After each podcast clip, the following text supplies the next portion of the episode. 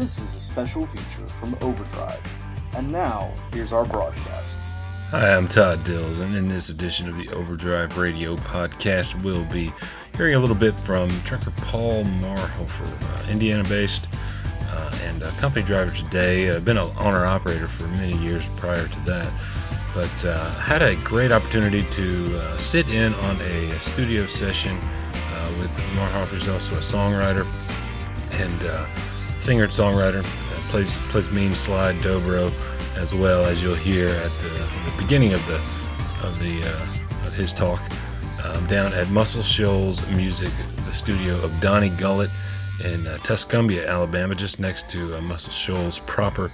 And uh, it's a place Marhoefer really took to, uh, as you'll hear in the in the podcast after uh, his daughter, uh, as a kind of a, a gift for her old dad, as he as he says, um, bought some studio time for uh, for the, the trucker and singer songwriter to uh, you know do, do some recording.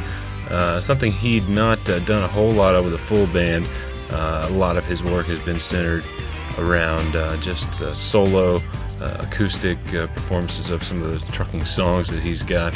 Got a really kind of a root style, really soulful, very good storytelling involved in, in a lot of the music, as some of you uh, will be aware, uh, probably having heard heard his performance at the Trucker Talent Search last year, uh, where he was one of the three finalists uh, who performed at the big show in Dallas.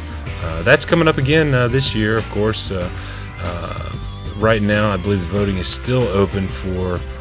for all the contestants, you can check that all out at truckertalentsearch.com. Please get in, weigh in with your vote on who, on what's what, and who's best, and we'll, we'll look forward to the big show.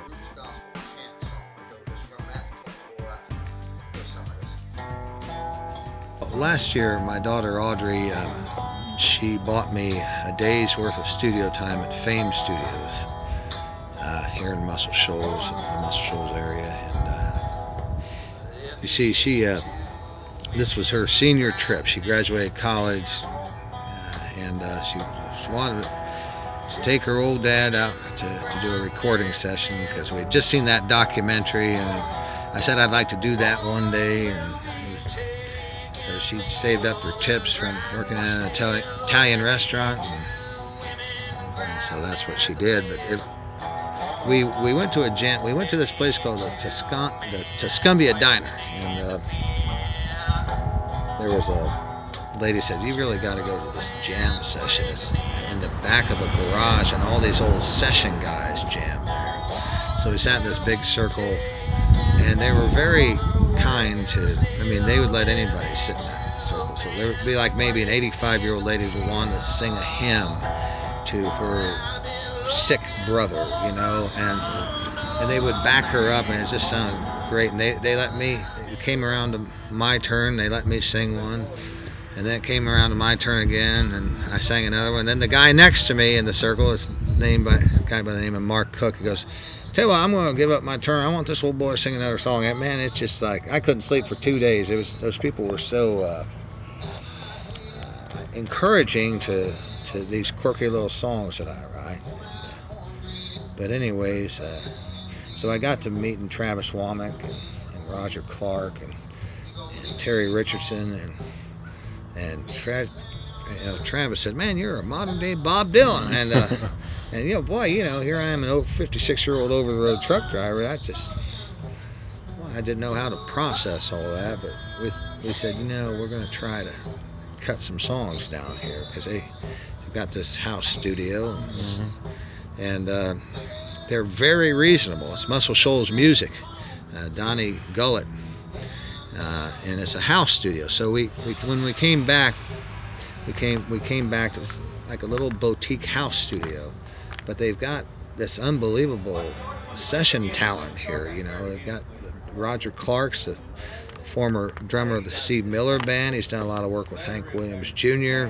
and Travis Wammack's played with everyone. Little Richard, Tom Jones. Mm-hmm. Uh, uh, the Osmond brothers. I mean, he, he's between Travis and Roger. I think they've got nearly hundred million sold records that bear their work on there. So they kind of we just wanted to try a few songs with them just to see. So they take kind of like these rough old songs that I do, and I'm, I'm very rudimentary and uh, I can't hardly.